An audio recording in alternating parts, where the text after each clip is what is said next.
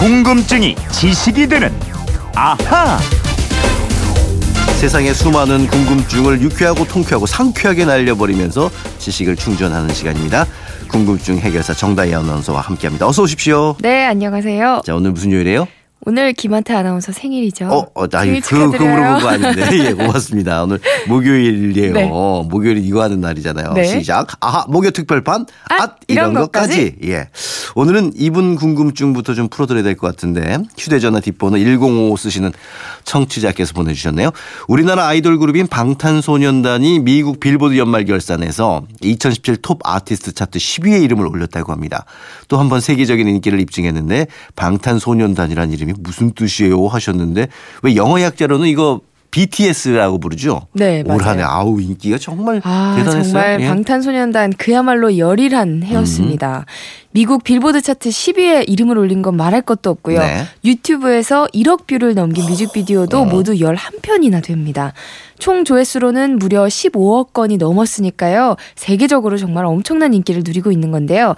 그래서 미국 주간지 피플에는 세계에서 가장 인기 있는 보이그룹으로 소개가 되기도 했죠. 뭐 아마 올해보다도 내년이 더 기대된다는 그런 얘기도 들리는데 어, 우리 청취자분의 궁금증 풀어드려야 될 것 같은데 방탄소년단이라는 이 이름 무슨 뜻이냐? 예. 이 방탄소년단 BTS는 일단 7인조 보이그룹이고요. 네. 방탄소년단이라는 이름에서 방탄은 우리 방탄조끼 할 때그 음. 방탄입니다. 총알을 막아낸다는 뜻이죠. 10대에서 20대들이 사회적 편견과 억압을 받는 걸 막아내고 당당히 자신들의 음악과 가치를 지켜내겠다는 뜻으로 음. 방탄소년단이라고 이름을 지었다고 그렇군요. 합니다. 방탄소년단 총알을 막아내는 소년단인데 어떻게 보면 약간 이름이 좀 전투적일 수도 있을 것 네, 같은데요. 좀 그렇죠. 공식 팬클럽 팬덤의 이름도 군대라는 뜻을 가진 아미입니다. 아 그래요. 방탄복과 군대처럼 방탄소년단도 팬클럽과 항상 함께 한다는 의미라고 하는데요. 음. 이 팬들은 마치 군대를 연상하게 만드는 막강한 결속력으로 방탄소년단을 움직이는 원동력이라고 합니다. 그렇군요. 어제도 아마 얘기했죠. 국내 소셜 미디어 해시태그에서도 가장 많은 키워드가 어, 네. 방탄소년단 BTS였잖아요. 아마 우리 K-팝의 대표 주자로서 어, 새해에도 또 세계 무대 나중에 휩쓸고 다니기를 기대를 좀 해보겠습니다. 네. 자 이번엔 휴대전화 뒷번호 6868 쓰는 청취자 궁금증입니다. 얼마 전 이순신 장군 동상이 광화문에 들어선 이유 저희가 해드렸잖아요. 잘 그렇죠. 들으셨다고요. 그럼 세종대왕 동상은 왜 광화문에 있게 됐나? 이번은 세종대왕 동상에 음. 대해서 물어보셨네요. 그리고 경복궁 정문인 광화문의 위치가 처음과는 달리 비틀어졌다는 소리도 들은 적이 있는데 정말인가요? 하셨어요. 이 궁금증 좀 풀어볼까요? 네, 일단 세종대왕 우리 국민들이 가장 존경하는 지도자요. 한글을 창제한 천재에다가 또 음. 성군 중에 성군입니다. 네. 근데 광화문 앞 육조거리를 세종로라고 불렀는데요. 네네. 왜 세종로라고 했는지 아세요?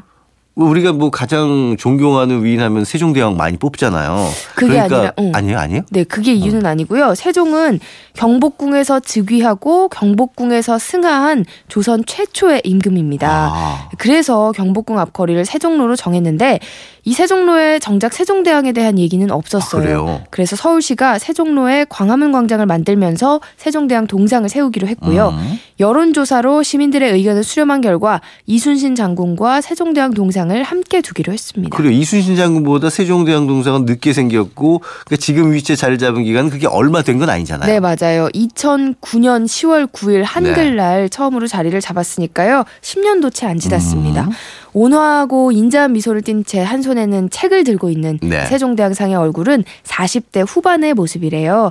세종대왕이 54세의 생을 마감했는데요. 조각가가 이걸 감안해서 40대 후반의 정열적인 음. 모습을 담았다고 합니다. 우리가 지금 볼 수 있는 동상의 모습은 40대 후반의 얼굴이다 그렇죠. 이거군요.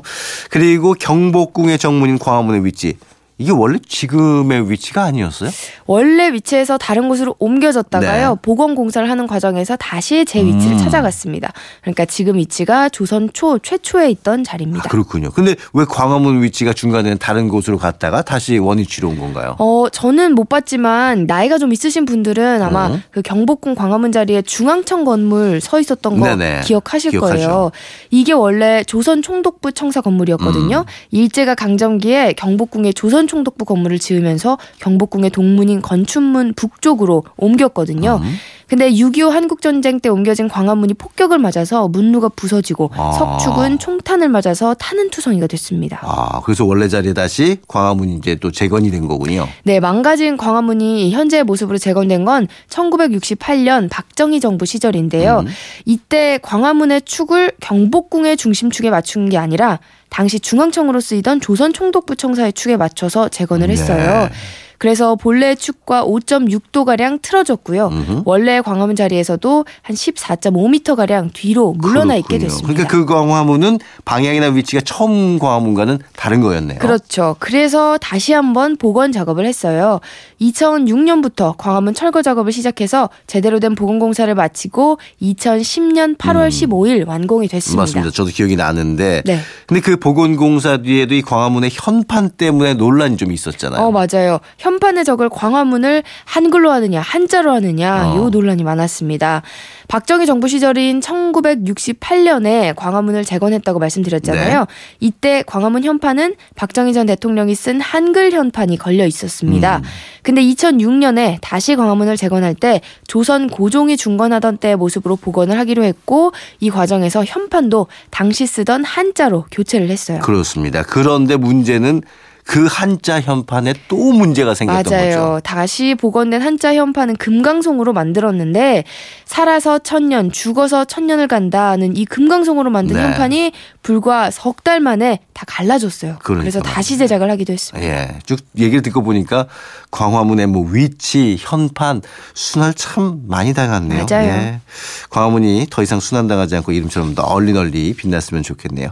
자, 목요 특별판 아, 이런 것까지 오늘은 여기까지 해야 되겠 고 이렇게 궁금한 게 많은 분들은 어떻게 하면 될까요? 그건 이렇습니다. 인터넷 게시판이나 MBC 미니 아니면 휴대전화 문자 샵 8001번으로 보내주시면 되는데요. 문자 보내실 때 미니는 공짜지만 휴대전화 문자는 짧은 건 50원, 긴 건 100원의 이용료가 부과됩니다. 네, 궁금증이 지식이 되는 아 정다희 아나운서였습니다. 고맙습니다. 고맙습니다.